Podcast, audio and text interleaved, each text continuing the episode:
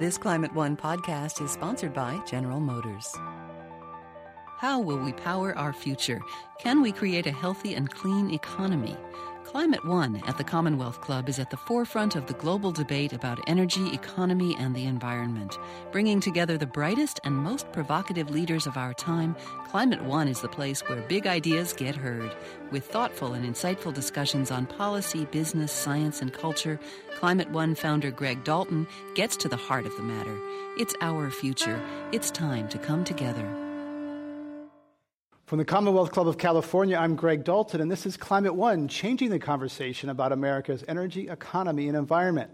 As 2016 comes to a close, we look back at the year's most important energy and climate headlines, from the triumph of the Paris Climate Accord to the surprise election of coal loving Donald Trump. It was a roller coaster year.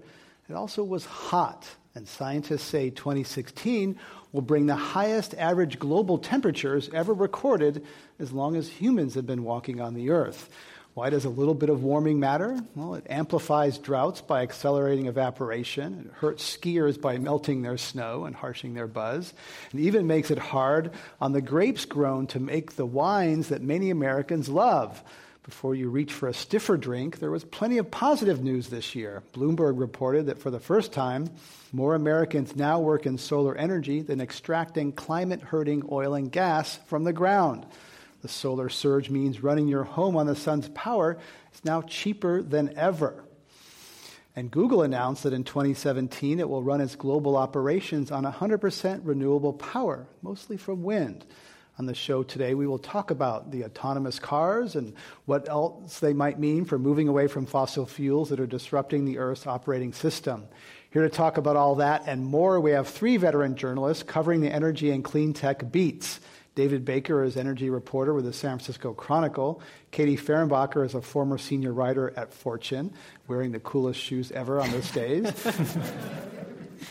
and Cassandra Sweet is an energy reporter with the Wall Street Journal. Please welcome them to Climate One.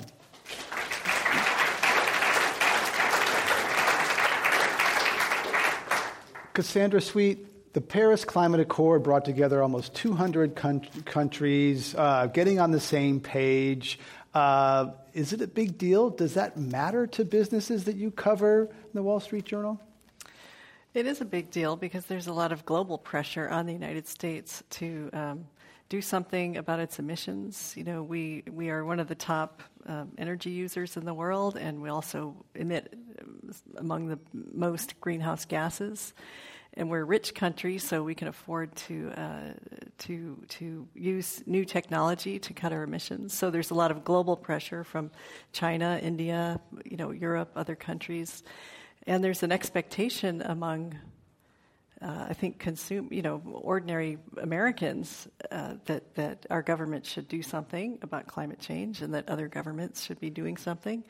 And now I think we're also hearing from investors uh, that kind of nameless, faceless group of people who invest in all the big companies that are publicly traded that we hear about, uh, a lot more investors are becoming concerned about climate change and they're putting pressure on companies that they're invested in to do something to you know have cleaner operations to um, cut their emissions you know through energy efficiency and other things like that. David baker you cover chevron. Uh, does Paris mean uh, anything for Chevron or other energy companies that you cover, or is it some big abstract UN thing far away that you know, that's not really going to directly affect their business? Well, at this point, there's actually quite a split in the oil world between the U.S. oil companies and the European ones, and the European companies have banded together, and the European oil companies have banded together and said jointly, we need a global price on carbon we don't care if that comes through cap and trade or a tax, but we need a global price so we can make the decisions over the time frame that we care about, which for oil companies tends to be somewhere in the 30, 40, 50 year ballpark. They've been very forthcoming, very forward about that. Chevron and Exxon and the American companies don't want to go there. Um, they're trying to sort of lay low in terms of public statements about it at this point, although Exxon has not been able to do that as effectively, I'd say, as Chevron. But you know, I went to Chevron's annual shareholder meeting in San Ramon this, this year, and one of their shareholders got up and said, you know, just keep doing what you're doing. That's all I want you to do. And the CEO said, Thanks, that's what we plan on. And that's sort of their approach. And the system, that's what they're paid to do, is make the yes. most money for their shareholders, including a lot of people. If you own an S&P 500 index fund, as a lot of people do, um, the oil companies are a big part of that. Yep. Uh, and so we're part of that. Katie Fehrenbacher, uh, Silicon Valley likes to think that it's far away from policy, Washington, D.C. The UN's probably even another further away. Did the Paris Climate Agreement mean anything in Silicon Valley? Probably not as much um, compared for the startups compared to some of the bigger energy companies. Um, I mean, Silicon Valley is in kind of a new era where they have to pay more attention to policy. You know, there's companies like Uber or Airbnb who are coming up against uh, regulators in, in different markets, and um, so I think there is kind of this new trend of startups having to pay attention to greater policy and regulatory issues. But I think in terms of Paris, I don't think there was a great deal of attention paid to Paris in the tech startup community so much. Certainly not startup, though. Uh, Facebook had a big presence there. Uh, at the, in the Le Bourget, I was there in Paris, and Facebook had with very visible presence. Uh, but certainly the smaller companies, maybe not so much. Yeah, well, some of the big internet companies have made a, a big push to kind of embrace that for a variety of reasons. Uh, I want to talk about uh, the election. Well, obviously, one of the big stories of the year. Uh, earlier, uh, it was actually last year, Donald Trump uh, was asked by Bill O'Reilly of uh, Fox News about his belief in global warming. Let's hear what he said. I think that there'll be little change here. It'll go up. It'll get a little cooler. It'll get a little warmer like it always has for millions of years. It'll get cooler. It'll get warmer. It's called weather. I do believe in clean. Know, I've, I've received, a lot of people don't know this. I've received many environmental awards, many, many environmental awards for the work I do. And I believe strongly in clean water and clean air. But I don't believe that what they say, I think it's a big scam for a lot of people to make a lot of money. Donald Trump on Fox News. Uh, David Baker, what do we know about his, his policies and how he can he clearly favors fossil fuels? How's that going to play out? Yeah, we we still don't know exactly. Don't know exactly. I mean, he doesn't always do and say the same things on a particular topic. But I mean, you know, just in the last couple of weeks, um, just in the last couple of days, he had a sit down meeting with Al Gore to talk about climate change. He told a couple of weeks ago, told the New York Times editorial board he was keeping an open mind on Paris. But if you look at his transition team and if you look at some of the names he's floated or settled on for picks for his, his cabinet, you have a, a stunning number of climate skeptics, contrarians, deniers, whatever term you want to use. And today, you know, today the big news was that he was picking the attorney general from Oklahoma to be the new head of the EPA. This is the man who has led the states that oppose the Clean Power Plan in suing the EPA. That same person who coordinated the lawsuit against the EPA would be in charge of the EPA. So, um, that doesn't really give me a great feeling about how effective Mr. Gore was in their conversation the other day. uh, Cassandra Sweet, can Donald Trump uh, cancel Paris? Can he, you know, what impact can he have on that process? I think from the people I've talked to, uh, the Paris Climate Agreement, um, I think the train has left the station in terms of uh, U.S. utilities uh, cutting their greenhouse gas emissions and using more renewable energy to, um, uh, you know, to, to bring about the emission cuts uh, that are called for under the Clean Power Plan, which is the Obama administration's uh, centerpiece climate policy and that's a 32% reduction by 2030. Um, and the fact is, most utilities they plan very far ahead. They plan 10 or 20 years into the future, and they've already made their plans. They've shut down old coal plants. Um, you know, other coal plants that don't make money are going to get shut down. Uh, electricity demand in the United States is flat or, or falling in many parts of the country. Um, and, you know, we, we still have a natural gas boom. Natural gas is very cheap. Uh, wind power is very cheap. And so the markets are actually are expected to help the United States uh, reach its uh, climate pledge under the Paris Agreement. I think the bigger question is what's going to happen after that. So I think there was an expectation that if Hillary Clinton were elected, that she was going to, you know, push, you know, introduce new mandates, you know, past 2030 and uh, you know, kind of tighten restrictions on pollution. And so I, I think people are not expecting that to happen. Uh, Katie Fehrenbacher, you cover Silicon Valley electric cars. Uh, are they doing this? Uh, the, the mantra in Silicon Valley is don't invest in policy dependent, uh, any company that's dependent on policy because you'll mm-hmm. get burned because you can never trust what the government's going to do. Are they going to keep moving forward or do you think they might change based on this political in terms of electric car companies yeah. and car companies in general. Um, I think electric cars are definitely coming. Um, I mean, you can just look at Tesla; it's kind of quintessential Silicon Valley electric car company. You know, m- pretty successful so far. You know, they had their first profitable quarter in three years this year. Um, I, I think everybody's looking at that company as kind of a leader, and then all the big car companies are are following suit as well. Um, so I think electric cars are definitely happening, um, but uh, not necessarily having to do with the, the Paris Agreement. There seems to be, every time I turn around, there's a new uh, electric car company I haven't heard of. There's uh, one called Lucid that David wrote about. There's Faraday. Uh, they're sprouting all over the place. Uh, are they all going to be successful? There going to be some, some uh, pretty spectacular crashes. They're definitely not all going to be successful. There's going to be some crashes, and we're probably witnessing maybe the start of some of the crashes right now. Um, but I think actually, to get back to Tesla, I think Tesla and Elon Musk has inspired a bunch of these companies um, to. Uh, uh, to be able to create an independent car company. So before um, Tesla, it was kind of this um, kind of known fact um, around in the car industry where it was going to be extremely difficult to be an independent car company. Um, so, kind of Tesla and Elon Musk kind of broke that. And so now there are these um, new startups. They're focused on electric cars, but also autonomous vehicles. So, they're investing a lot in computing and um, AI, um, and they're kind of redoing the form factor of cars. Um, and a bunch of these new uh, car companies are backed by Chinese uh, investors. So part of that is because um, the Chinese government put in a lot of incentives into um, developing uh, the Chinese electric car market, but also to give incentive to companies to create new electric car companies in China. Um, so that's going to be a big market for electric cars. So a bunch of these new startups um, are backed by Chinese money, but then also they put some of their headquarters in Silicon Valley so they can access computing talent here, but also for like brand purposes as well. So they're going to kind of develop the technology and design the cars here and then make and sell them back home in China? Is that the idea? Mm-hmm. Okay.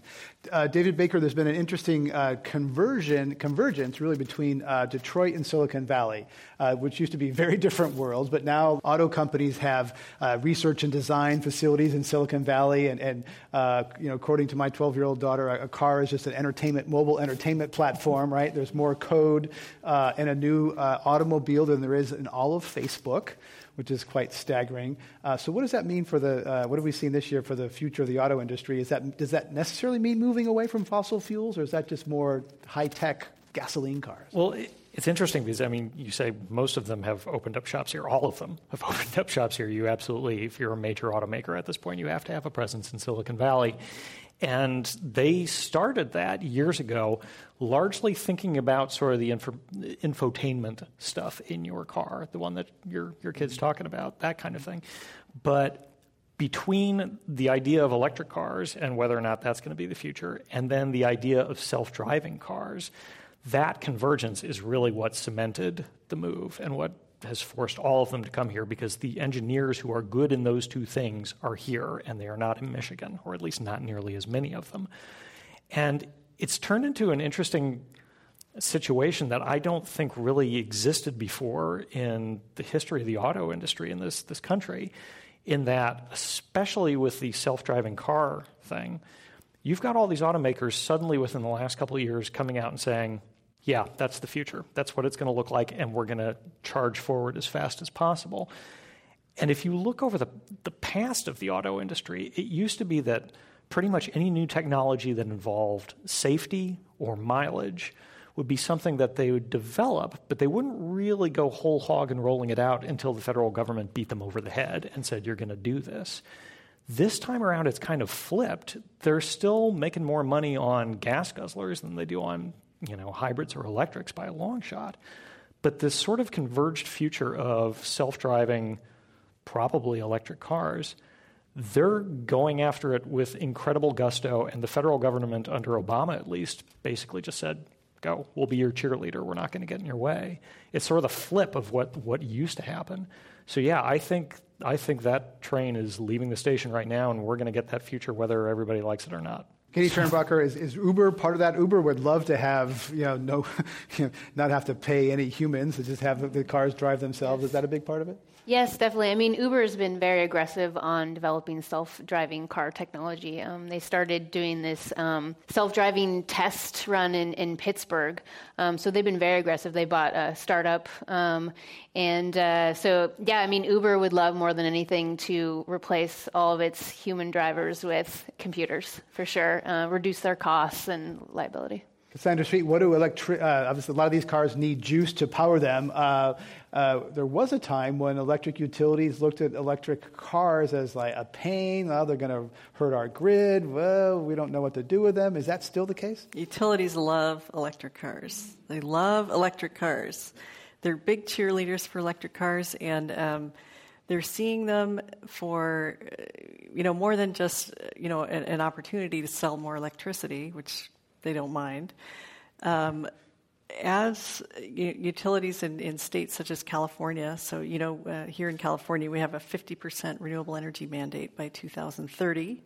That's a lot of renewable energy to put on the grid, and even now, when I think we're, we're at 26%, um, there's a lot of solar power that's generated during the day that we can't use in California because we just don't have a place to put it and we don't need it. So utilities are thinking about uh, electric cars, uh, you know, to, to kind of give them more uh, an opportunity to develop more infrastructure in the grid, and they always make money off of that. But also the, the batteries in electric cars, if there are a lot of them, the utilities are looking at them as a storage device where they could just push out excess solar power to whatever cars are uh, you know plugged in at the time. And then if that was your car you'd get free electricity for it. Right now the utilities are giving away excess solar power to Arizona, or in some in some cases paying someone to take it because it's just too much, and we're going to have more of it. So I think electrification of transportation is definitely going to happen in California and other states, uh, probably Hawaii, you know, other states that have a lot of solar and have these very aggressive renewable energy mandates. Cassandra Sweet is an energy reporter at the Wall Street Journal. If you're just joining us, our other guests at Climate One are David Baker, energy reporter from the San Francisco Chronicle, and Katie Fehrenbacher, former senior writer with Fortune magazine. I'm Greg Dalton. Uh, David Baker, another auto story this year was as soon as Donald Trump was elected president, the Alliance of Auto Manufacturers said, "Oh, those CAFE standards have been rising recently. We want to take, you know, back off on those." And those, depending on who you talk to, were the number one or number two most important things this country has ever done on climate reducing fuel demand by a couple million barrels. And now, as soon as there's a political change, Detroit's saying, ah, not so fast. What is the impact of that? That's a big question mark. But they were going to be asking for that even if Clinton won the election. Um, they've already been escalating the, the mileage standards over the last few years, and all these, by the way, in case you didn't know, come from California. They were originally codified by State Senator Fran Pavley, who just is leaving office uh, this month. Um, but the way they set it up, the way the federal government set it up, is the standards would ratchet up slowly for a few years, and then once you got past 2020, they would escalate pretty sharply. And the car companies looking at 2020, which is not far away, were saying, okay, we don't have enough electric vehicle sales yet to make this work out. Can we get some kind of wiggle room as to when the highest of these, these standards hit?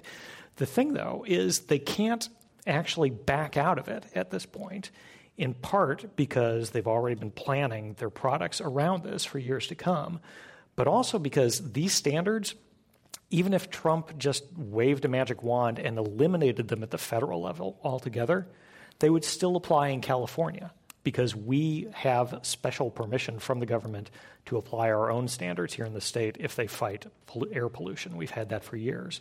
Plus, Canada adopted the exact same standards. So the automakers. Several other states did as well, Several including New states did, York. yeah. I think Massachusetts. Uh, it's at least a dozen. Right. So they don't, the automakers may want some breathing room, but they can't actually even ask for really the, to abolish these standards because then they'd be in the situation of making very different cars for markets that are right next door to each other, and they hate that idea. So even if the feds give them that wiggle room, they'll still probably need to come to California and say, okay, will you do the same for us? So that raises the question of a lot of people who've been sad about the, the uh, uh, change in energy policy in this country. If California can kind of be the bulwark to defend the progress uh, the country has made. David Baker, you said California can on autos. What about other areas? Can California, how much damage can a, a big of a dent can a Trump administration put in California's clean energy p- progress? I keep asking people at the state that for the last couple of weeks. I asked that just of, of almost everyone I talk to. Um, Tell us what they said. by and large, the, the thought at the moment is no. California, if California wants to keep pushing ahead, which Governor Brown definitely does, California can keep pushing ahead because most everything that we do is based in state law and not in federal law. So even if federal laws change or federal regulations change, that doesn't change what we do here in the state if what we're doing is more aggressive than the, the federal level. You know, our, our cap and trade system is based on a state law. Our renewable power mandates that you were just talking about, again, that's a state law. Uh, the fact that we no longer sign power purchase contracts with coal plants, state regulation. So there's not much that the feds could do to change that. Cassandra Sweet, can, can California can they, um, hold the line? I agree, uh, Greg. But I mean, I'll raise you. There's other. We're not alone. New York, New Jersey, Massachusetts, uh, Oregon, Washington, Hawaii, Vermont. Um, who am I missing? I mean, I, guess, I don't know about Illinois.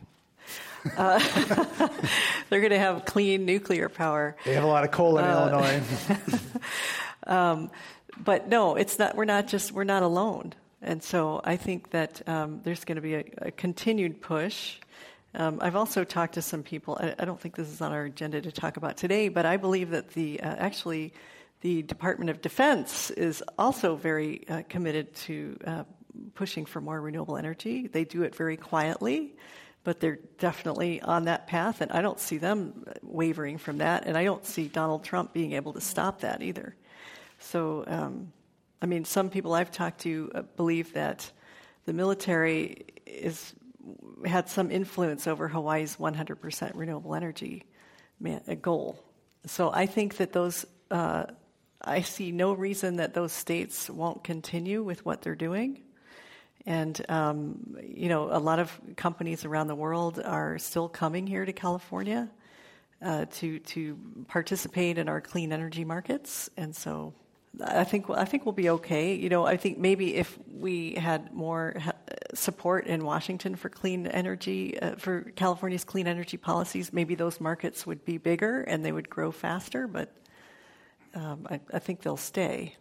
David Baker, one thing Jerry Brown wants to do is, is link with nearby states to kind of get them into to sort of already California, Washington, Oregon are fairly green. Their Democratic governors are aligned. In the past, that's worked out, but then there's been elections where that, that has faded away. What do you see as the, the regional potential for Jerry Brown or other Democrats to kind of keep a, have at least a regional approach along the, the blue coast uh, if, if there's in, in this new political context? Well, first of all, there is a, a push underway in Sacramento to create a, a, Western unified electricity grid.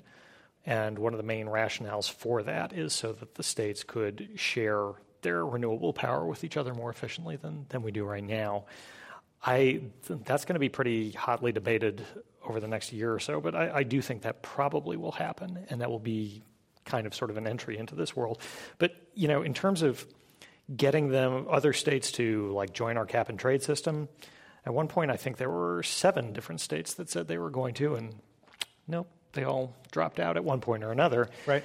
Instead, we ended up with Quebec, and Ontario is probably going to join us too.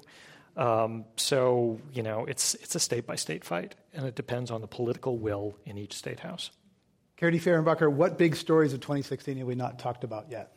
Um, let's see. I mean, just the fact that wind and solar were at their cheapest time in, in U.S. history. I mean, utility scale solar and mm-hmm. big wind farms. So You know, Warren Buffett is investing massive amounts of money in wind, um, put big uh, utility scale solar farms in California. I mean, I think that's huge. And the first ever uh, offshore wind uh, project became right. soon to become active in, in Rhode Island. Uh, right. Uh, so tell us about tell us about that. That's called Block uh, Block Island. Um, it's right off the coast of Rhode Island. It's the first offshore wind farm um, in U.S. waters. It's very small in size.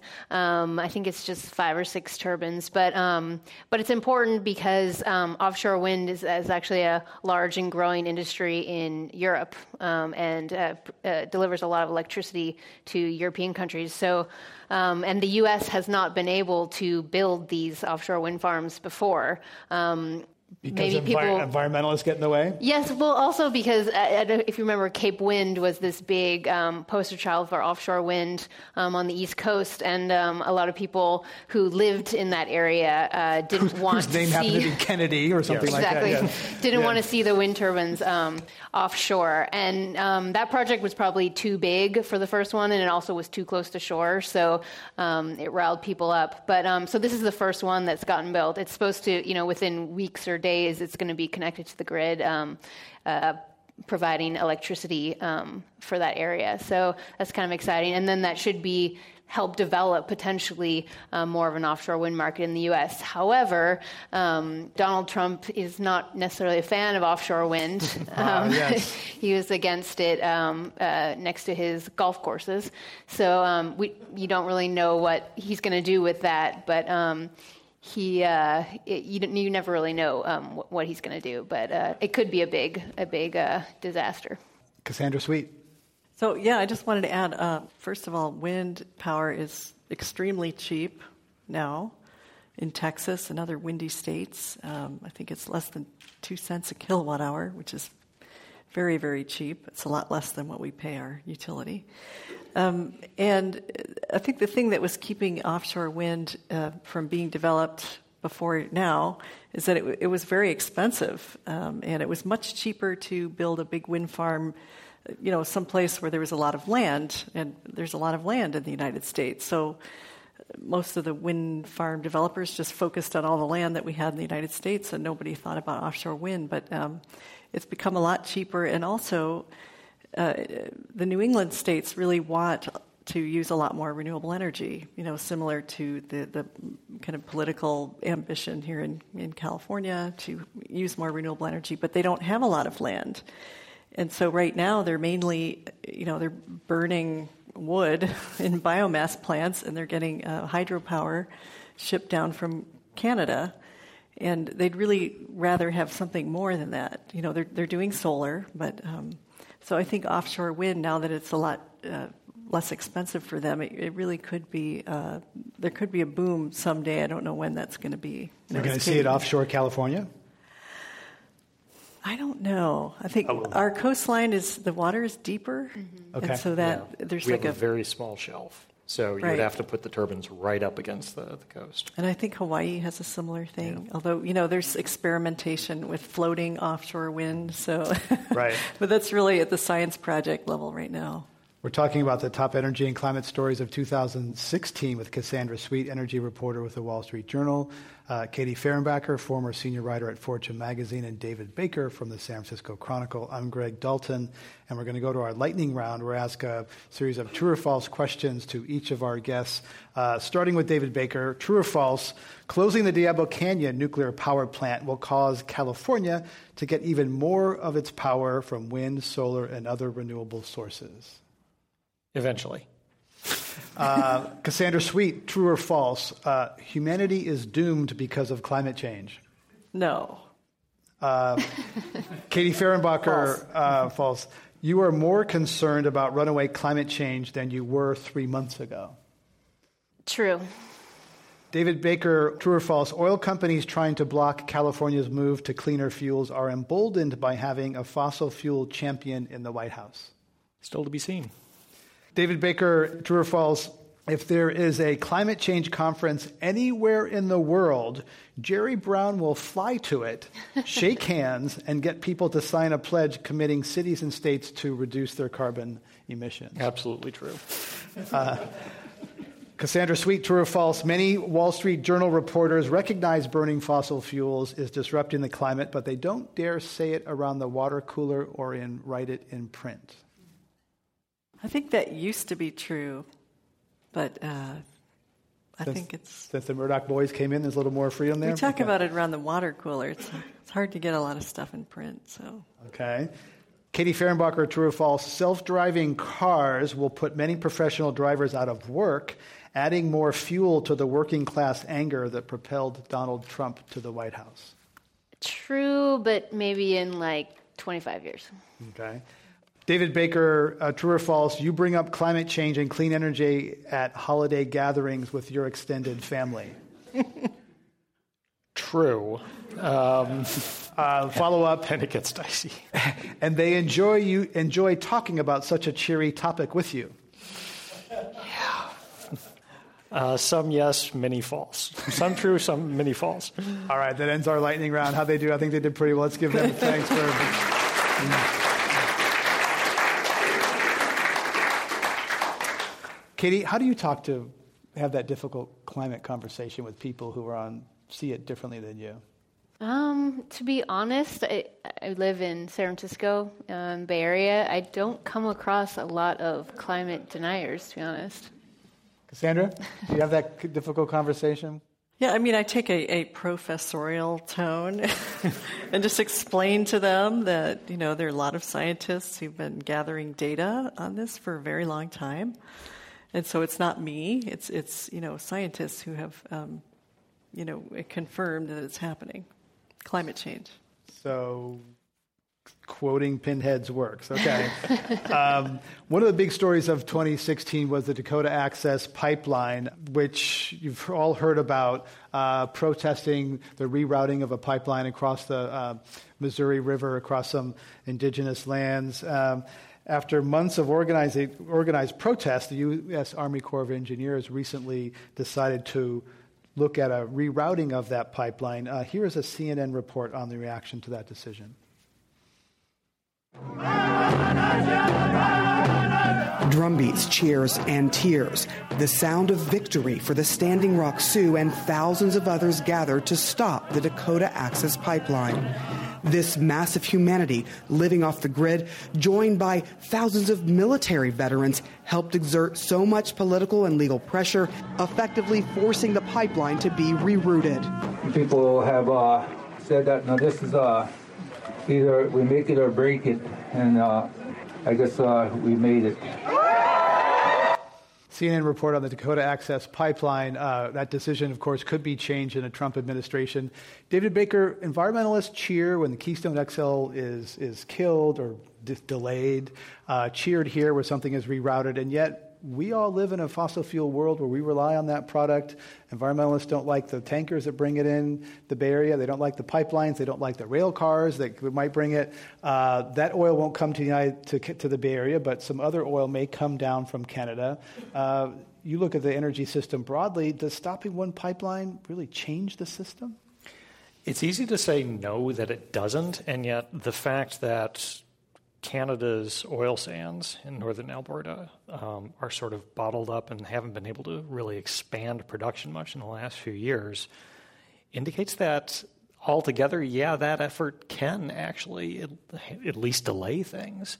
Um, the oil, many of these pipelines are tied to the oil sands, and they're all about Canada trying to move this resource that it has that is landlocked to the coasts somehow to get it to the global markets where they can not have to sell just to the U.S. They can have more buyers, sell it to China, and whatnot, get a better price, expand more of the production, and it's the Canadian government, even under Justin Trudeau, has a hard time giving up this notion that this is going to be a major economic driver because they don't have many other major economic drivers on the horizon.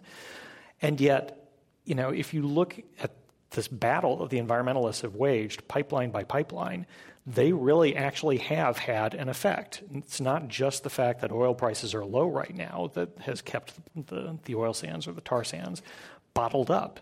It is this pipeline by pipeline fight and stymieing things every step of the way. And you can call it obstructionist, but it actually does appear to be working. Cassandra Sweet, there's an irony, though, here that some of that oil coming out of North Dakota is actually light, sweet crude that actually burns cleaner. So if you're going to burn oil in a, a, Bay Area refinery, don't you want the cleaner stuff rather than the dirty stuff? Uh, yeah, it is, but there's still that dilemma. I mean, people don't want pipelines running through their town, you know, or through their reservation or their, you know, sacred area or under their drinking water. And so, um, I mean, we've seen this also with natural gas pipelines that are proposed in New England. You know, in New England, a lot of people want to switch from fuel oil to heat their homes to natural gas, but they can't because there's not enough supply, even though they're really close to, uh, you know, the, oil boom in Pennsylvania. There are not enough pipelines to get the fuel to them, and it's, you know, cleaner burning and all this other thing. But um, you know, pipelines in general, people people don't like them, even though they're safer than oil trains. um, and then also, uh, I think what's really been driving a lot of the uh, you know environmental movement opposing these pipelines is the idea that we should keep it in the ground. And you know, people, a lot of people believe that you have to take a stand. You know, even if uh, you know, North Dakota, you know, Bakken light crude is is better and cleaner than some of the dirtier crudes. Um, we should still keep it in the ground. So I, th- I think that's that's having an impact. And now here's a Climate One minute. PG&E made the decision this year to shut down the Diablo Canyon nuclear power plant, which many consider obsolete and dangerous, by 2025. But Michael Shellenberger of the Environmental Progress Group argues that to meet California's renewable energy needs, nuclear power is a safe and essential resource. I mean, it's funny, right? Because it's like, I thought we cared about climate change, right? So if you're going to take 9% of our power away, why are you going to take it away from a clean energy source? Why remove 20%, a full one fifth of our zero carbon power? What PG&E very clearly said is that if you're trying to get, if we have to get to 50% renewables, it's very hard to do that if nuclear is not counted as renewables. They went to the legislature and said, we'd like to be able to count nuclear as renewables, and they were denied. They were lobbied against by all the so-called environmental groups, the anti-nuclear groups, that wanted to keep nuclear out of that definition of renewables. So here we are in a situation where California imports one third of our power from out of state. You know, we have 61% of our power from natural gas. Why is it that we would be taking offline this amazing source of zero carbon power 24 7 it produces power. Solar when the sun goes down and everybody comes home to work you've got to ramp up your natural gas. So if you care about climate change this proposal is ridiculous. It's disastrous. Michael Shellenberger, founder and president of EnvironmentalProgress.org, on the decision to close California's last nuclear power plant. For more on what that means for the state, let's return to Greg Dalton and his guests at the Commonwealth Club. David Baker, one of the big stories in California, closing the last nuclear power plant in the state. Uh, I think some people were surprised by that. It's what, 9% of the state's electricity. Diablo Canyon is going to be shut down over seven years, replaced by renewables. Um, what impact is that going to have on the state economy and the state's climate plan?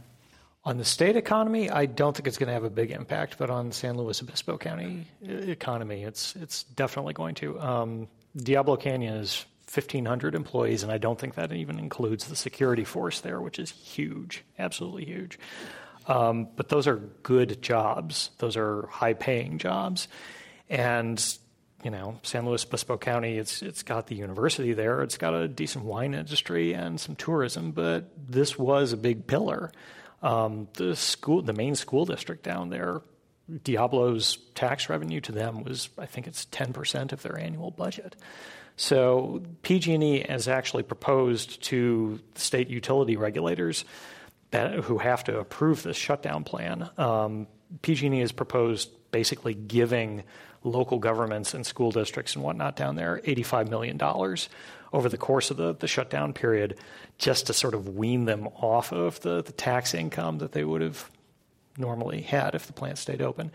Um, statewide, I don't think it's going to have a big economic impact. It will make it a little more difficult to meet our greenhouse gas uh, reduction goals, but not necessarily sabotage them altogether. The people who want to keep the plant open, and there are some very vocal proponents of keeping that plant alive, uh, are convinced that because when other nuclear plants have closed in the past, basically that switched, just made people rely more on fossil fuels. They're convinced that's going to happen again. PG&E is saying no because we're planning for it so far in advance. We won't actually have to do that. We'll be able to replace it with renewables and energy efficiency. So there's sort of a lack of trust there on the the plant's supporters. Uh, David Baker, you mentioned uh, Fran Pavley, state senator, former school teacher. She's been a school teacher for 30 years, got into politics later in life. A lot of the key environmental laws in this country uh, started in her hand, in her authorship. So yeah. she's, she's leaving the uh, politics for now uh, this year. Tell us, what's her legacy? What's she leaving? She has a really big legacy. I mean, even with this change of administration in, in Washington, those fuel mileage standards that we were talking about before, which were part of a law that she wrote in 2002, quite honestly, that's one of the single biggest factors in the fact that California has been able to cut its greenhouse gas emissions over the last few years. That's if you look at where the, the emissions have been dropping, they've been dropping in power generation and transportation. And the transportation is because of her. But yeah, I mean, she essentially rewrote the mileage standards for cars across all of North America. And this is a woman who did sp- spend more than 25 years teaching middle school in Moorpark, California, just outside of Los Angeles. So she had an amazing impact. Um, she wrote our big climate change law in 2006, AB 32. She wrote the sequel that Jerry Brown uh, signed this year, SB 32, which is going to force us to cut our emissions 40% below 1990 levels by 2030. And though we're well on track to meeting our 2020 goals, that's going to be tough. That's I don't know anyone who thinks that's going to be a cakewalk, but that's now the law, and it's the law because of her. So yeah, she. Um, there are a lot of people in this state who wouldn't recognize her name and wouldn't recognize her face. There are a lot of oil lobbyists and car lobbyists in Washington, D.C., who have cursed her name and know who, exactly who she is, but she's had a huge impact. She's been at Climate One a number of times, and she has said that uh, teaching children in middle school prepared her well for uh, serving in the state legislature. um, you can check out podcasts of, of, Fran Pavley and others at Climate One and in iTunes. Uh, let's go to our audience questions. Welcome to Climate One. Hi. Um, I was curious if you could talk about the difference. You spoke about Trump and Paris and whether he'll hold to it or not. I remember George W. Bush pulling out of the Kyoto protocols, what is the same or different with this less predictable situation? David Baker? One major thing that's different is that we, under Obama, Paris essentially happened because Obama and the Chinese government decided to make it happen. And it was that connection there between Obama and uh, President Xi that basically forced everybody else to, to fall into line.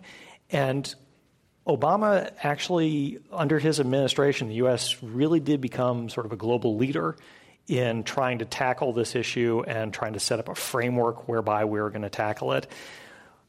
Back with Kyoto, I mean, we were very actively engaged in that. Um, but we were not really the global leader in trying to take action. There's a lot of hesitation on our part.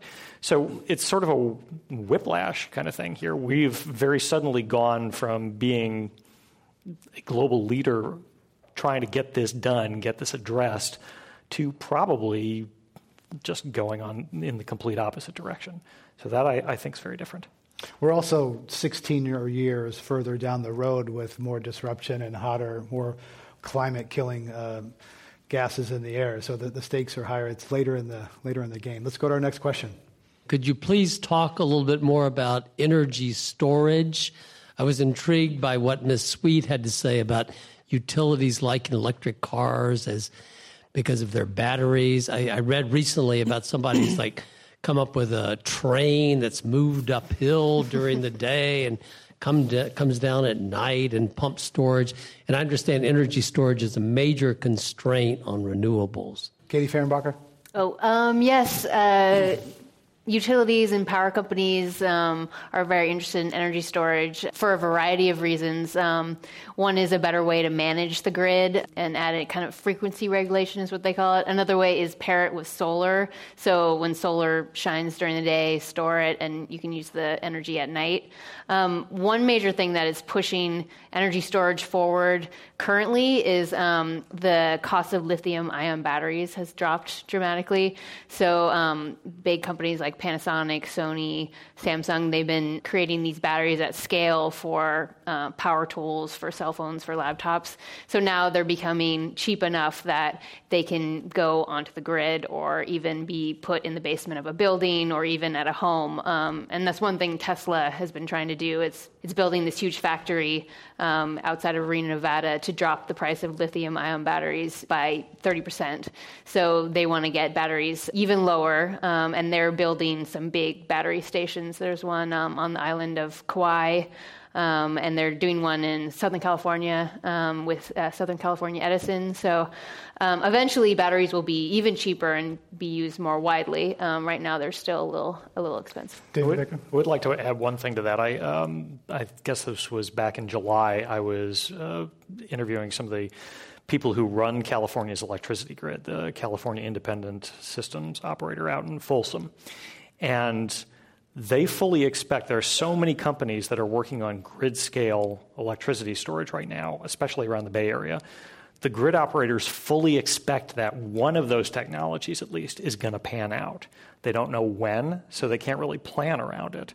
But one of the guys I was sitting down with just said, when that moment happens, that will be the single biggest change in the history of, elect- of the electricity system and they they're convinced it will happen. They just don't know when. David Baker is an energy reporter at the San Francisco Chronicle. Other guests today at Climate One are Katie Fehrenbacher, formerly with Fortune magazine, and Cassandra Sweet with the Wall Street Journal. I'm Greg Dalton. Next audience question. Welcome. I, have worked for EPA for over 30 years, and, and uh, now we got a new boss, and we've had both sides of the fence over the years. But energy's changed quite a bit. So now with natural gas really is what's, what it's going to be, and the coal industry not so feasible economically. What do you guys think is going to happen with all these promises to the coal industry, regardless of the, our pick? Where's this going to go? Because natural gas really is readily available. Who'd like to? Yeah, Cassandra Sweet, you, have uh, written about Duke Energy. Used to be a big coal company, now more gas. Duke Energy is switching to gas. They've invested in, uh, you know, gas companies. They're building gas pipelines. Um, they, they still have coal, but they're not planning to build any new coal plants. Um, and uh, you know, one interesting thing too is that uh, some of the parts of the country that are, you know, considered coal country, Pennsylvania and Ohio, that's where a lot of the gas is now. So there, has been kind of this civil, sort of a civil war going on between the two industries. Um, but you know, I mean, gas is going to win out because it's cheaper, it's cleaner, uh, it's cheaper to build a gas plant. Uh, it, it, requires uh, fewer people to run it, and so there, there's all these things around gas that are just. Um, just uh, overtaking coal. Uh, the oil companies like gas. Um, you know, they just have a better environmental profile. There still are issues with the methane that's released, um, you know, upstream in the uh, gas production fields. Um, and this is something that the Obama administration has been working on. This, this is actually a very important issue that I think uh, we just don't know what's going to happen under Trump you know, methane, as you, you might know, is a lot stronger uh, greenhouse gas than CO2, than carbon dioxide. And so it, it is quite a big concern. But to answer your question about the coal, I mean, coal is just going to continue to decline. It's going to continue to decline, um, especially in Appalachia and uh, probably Illinois as well. Um, I think the Powder River Basin will continue to supply, you know, many of the coal plants that are continuing to operate, but um, yeah, I don't think there's much that Donald Trump can do to bring that industry back. There's a Climate One podcast earlier this year called Coal Wars, and we had hedge fund people here saying that, you know, investors don't want to go near coal. Uh, Wall Street doesn't want to go near coal. Lots of financial pressures in that direction. Let's go to our next question. Welcome. I'd like to slightly change the subject and raise the issue of insurance. I do not understand why we are not seeing the major insurance companies of the country and the world more involved in the climate greenhouse uh, climate because of their liability around the peripheries of our continents for flooding and for the storm, the increasingly stormy weather is very expensive for insurance companies. So why aren't they out in front? Uh, they actually have been quite active, particularly the reinsurance companies. Who'd like to take that one? I could take it. Uh, Cassandra Sweet. yeah. So yeah, insurance companies. You know, there just haven't been hasn't been a lot of coverage of it, but they are looking at this closely. They've got uh, actuaries who look at weather models. And uh, a lot of the insurance companies, uh, well, some of the insurance companies are have been big investors in renewable energy, solar. Uh, they've been big, you know, tax equity partners. I think Hancock Insurance, not all of them, um, but I think if you went to an insurance conference, you'd probably hear the subject of climate change come up.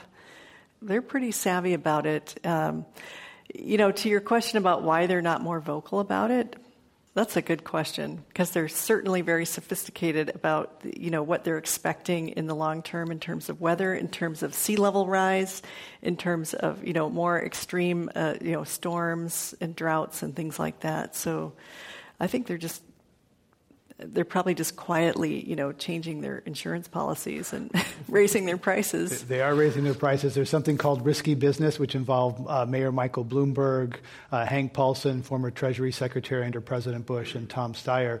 Uh, risky business looked at risk to property and assets along the coast. So it has been done, and uh, recent New York Times story showed that property values around in Florida and coastal areas at risk have rebounded less since the Great Recession than other parts of the country. So property markets are starting to reflect uh, the risk of sea level rise. Let's go to our next question. Hi, uh, my name is uh, Andreas, and uh, my question is. Uh, it seems that during this election, you know, one of the big drivers, particularly from the Rust Belt, was around jobs. And as we've been talking about here, clean energy uh, is driving job growth um, at a highest, at one of the highest rates in, in across sectors.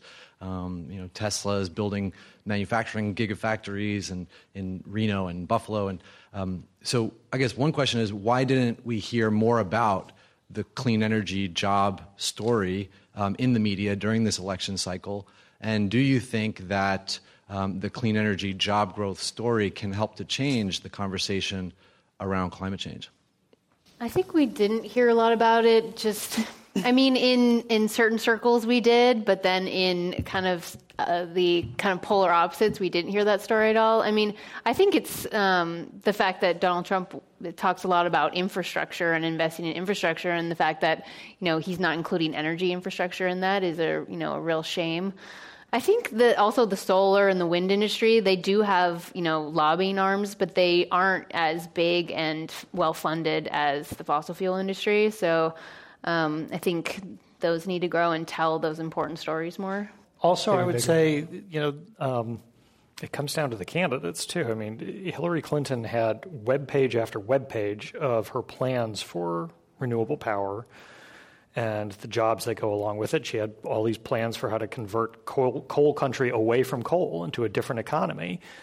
But actually, out there on the stump, she didn't talk about it all that much. Not nearly as much as you might think for the amount of effort she put into trying to think through her policies on it. So, you know, I, I I reported on what her, her policies were going to be, but in a way, she didn't really help herself there anyway. She didn't really hammer home on it. She didn't talk about much at all. Conventional wisdom is because voters don't vote on those issues, they vote on things closer to home, pocketbook issues, healthcare, those sorts of things. Uh, less so uh, environment and things deemed to be further away. Let's go to our next question. Welcome to Climate One. You had touched briefly on the attempt to create a regional power grid. I believe you're talking about the West Coast, possibly with other states mm-hmm. uh, bordering California, in order to share especially the renewable energy. You said there's an excess being generated. Um, around the world, there is substantial development uh, and deployment of smart grid technology. I was wondering if you could talk about the prognosis for that here in the United States. Cassandra Sweet, you cover yeah, uh, utilities, smart grid. Yeah, I mean, I think um, The smart grid is definitely going to take off. And again, you know, California utilities are, are leading the way on that um, because microgrids are, you know, like the way that uh, the, the California utilities look at this question of how to bring on a lot more renewable energy uh, is to create more kind of um, networked, smaller grids that talk to each other and share energy, but not like this, you know, this hundred year old system that we have is kind of started with big power plants with a pipe, you know, that just brought the electricity one way to cities and towns. And um, this new system is going to be, you know, kind of d- different sizes of grids all connected together, but it'll look more like the internet, where you have, you know, computers and, and other devices that are connected together. Um, and, and that's the smart grid, I think. Um, that's new technology. The energy industry, the, the power industry has been kind of slower than other industries in really like inventing and using new technologies, you know, like the way we're used to seeing with um, smartphones and social media and things like that. But that is changing. Uh, the renewable energy mandates are driving a lot of it. Um, but the utilities are also discovering, um, you know, new benefits to these uh, to these new technologies that create a smarter grid that can solve other problems and can save money that they might otherwise have spent on uh, conventional, uh, you know, power equipment and things like that. So I think it's definitely coming. I don't know how long it's going to take, but uh, utilities in California and New York are leading the way on that. Let's go to our last audience question. Welcome. I wonder if you could comment on the sort of human cost of uh, climate disaster. The, I'm thinking of large migrations, people who have been affected in coastal communities in Alaska and the Pacific, and probably many larger numbers of people whose agricultural lifestyle is become untenable, and how, do, how does the human cost become reflected in policy or uh, industrial thinking, or you know any, any place that raises that as a, a level of importance in our dialogue?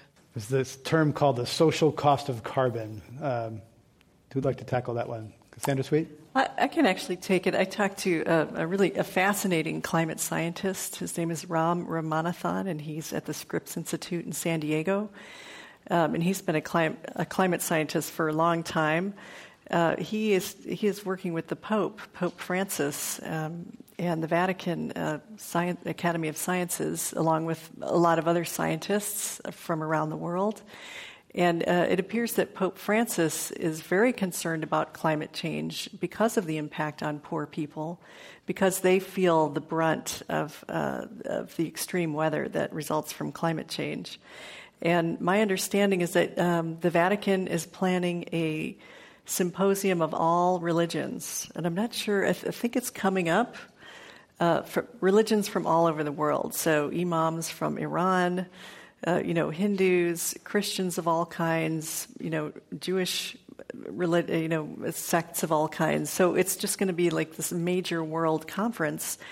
And uh, Dr. Ramanathan and I think other scientists are, they've become frustrated with political leaders and they're now turning to religious leaders to, you know, try to um, bring together a, a grassroots movement. So there, there are people, I guess in answer to your question, there are people who are doing things to fight climate change on behalf of the poor. We have to wrap it up there. We've been talking with David Baker, energy reporter at the San Francisco Chronicle, Katie Fehrenbacher, former senior writer with Fortune magazine, and Cassandra Sweet, energy reporter with the Wall Street Journal. I'm Greg Dalton, host of Climate One. I'd like to thank our audience in the room here in San Francisco and online and on air. Thank you all for being part of tonight.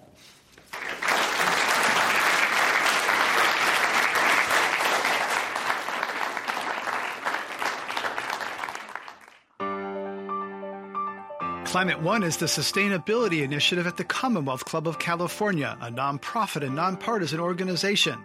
I'm Greg Dalton, executive producer. Kelly Pennington is our director of audience engagement. Jane Ann Chen is the producer. The audio engineer is William Bloom. The Commonwealth Club CEO is Dr. Gloria Duffy. Join us next week for a conversation about America's energy, economy, and environment.